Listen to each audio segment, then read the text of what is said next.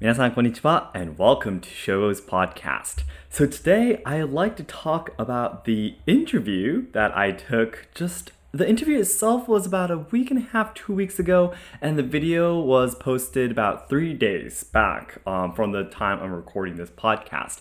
But there is a really famous uh, Japanese YouTuber called Takashii from Japan.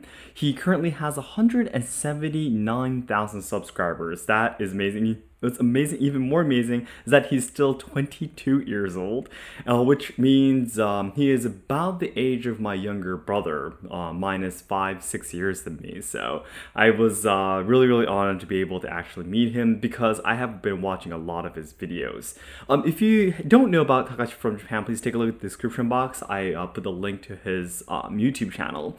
But on um, he does a lot of amazing interview videos. He goes out to outside to the city, you know, and just goes and asks people about uh, questions that a lot of uh, people might be interested in. For example, um, he asks questions. I think uh, one of his most viewed uh, videos would be like, "What do Japanese hate about, about Japan?" So, what do Japanese people hate about their own country? Or um, other videos would be like, "What's it like being half Japanese in Japan?" and doing interview videos like this.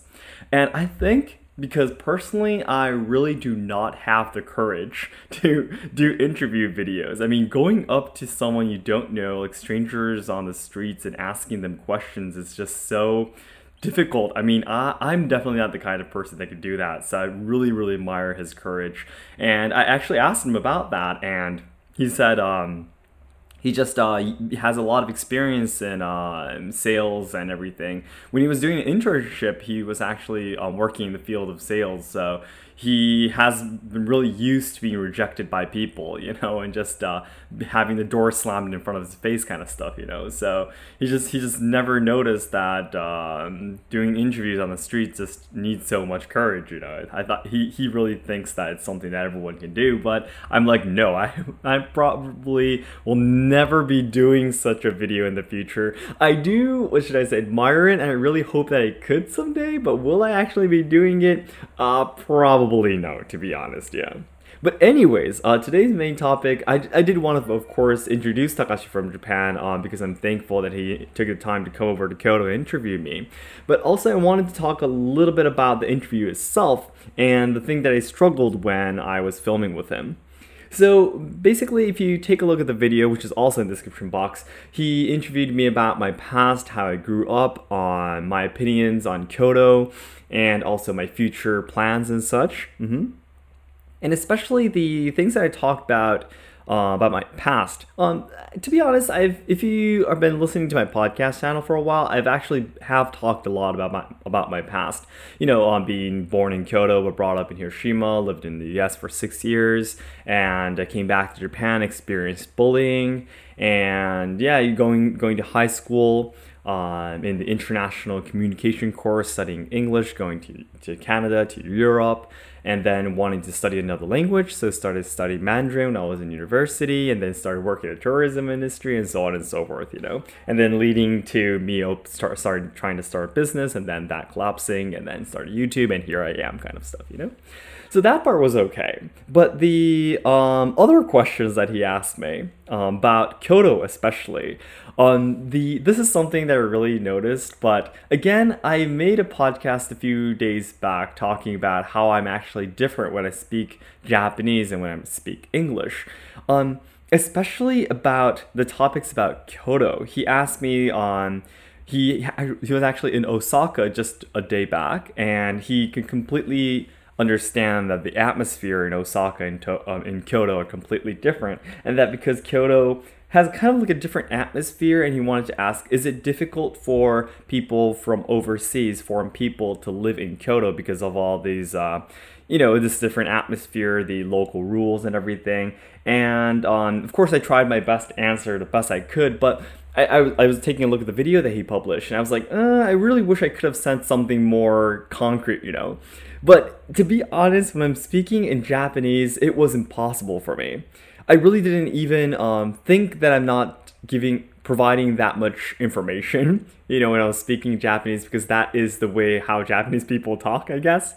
You know, um, because looking at subtitles, I really wanted. I was thinking I was really like being so ambiguous and not going. You know, my what I explained was really fluffy. You know, fluffy, kind of floating in the air kind of thing. You know, and it's really made me realize that uh, what I can say you know, how much I can talk about my opinions when I speak in Japanese and when I speak in English are completely different. Yeah. Especially because I was on the side being interviewed this time, I was really able to feel that. And I've actually been struggling with the same thing when I do the Voices from Japan series. Voices from Japan series, I usually, most of my videos, I've been talking in Japanese with Japanese people. And for Voices from Japan series, I'm the person who is interviewing. You know, I'm the interviewee, so I don't struggle so much with just ask, asking questions. But still, um, I can't because it's the Japanese shogo mode. You know, I can't uh, ask so many mm, critical questions that I would be able to ask if I'm speaking English. You know.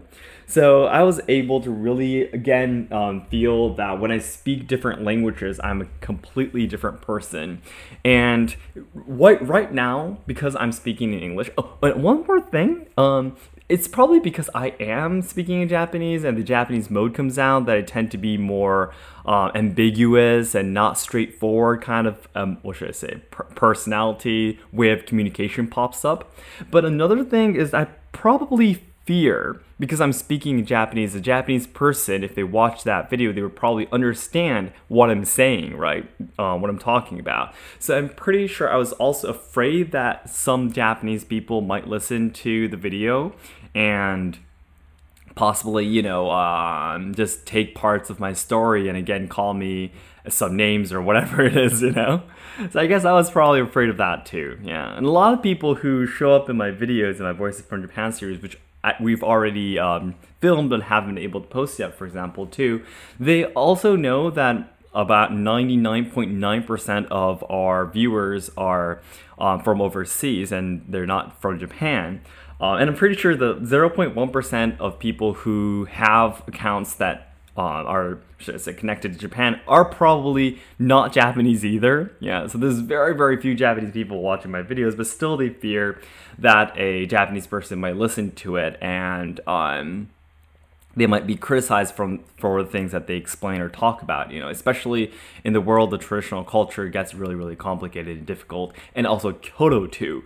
Kyoto is all about um, you know reading the words behind the uh, the message or you know reading the air and everything. I explained this too in the video where i talked about why japan hates kyoto. You know it's all these um, the front side back side honne tatemae stuff yeah and once someone, for example, watches that watches a video of me talking Japanese and saying something bad about Kyoto, they're not no one's to be coming up to me directly and saying you were saying these bad things about Kyoto or Japan.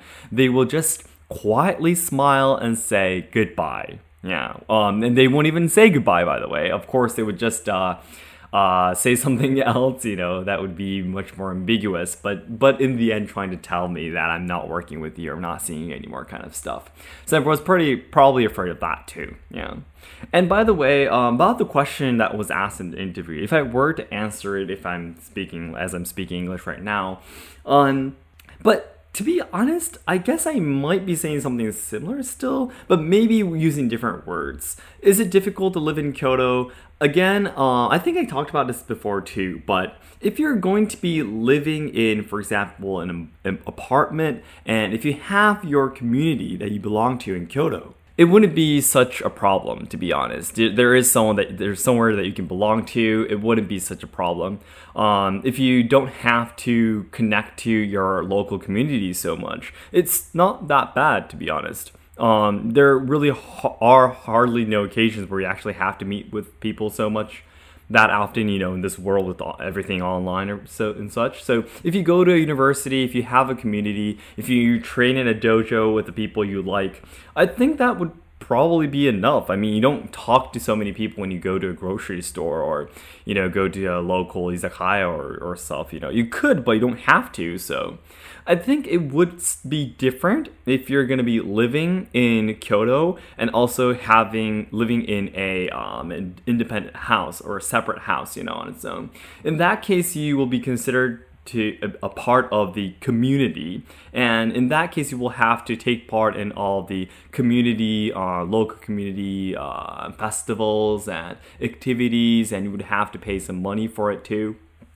So in that case um, getting along with neighbors might be a little bit difficult but otherwise um, really there's really nothing that difficult. And um, i guess maybe like talking with people on the streets or just random people at, at a restaurant or izakaya or something or a bar. Maybe um, going to osaka and uh, meeting people there they might be a little bit more open-minded and friendly and such. But if you're that the kind of person who never do that you know going up to a stranger and talking you know that, that kind of stuff which is something that i don't do usually um you probably wouldn't be troubled in kyoto to be honest. On i think yeah, it, especially if you aren't going to be training in traditional culture either, you would never probably meet any of the negative aspects of Kyoto. So, yeah, that, that would still be my opinion, I guess.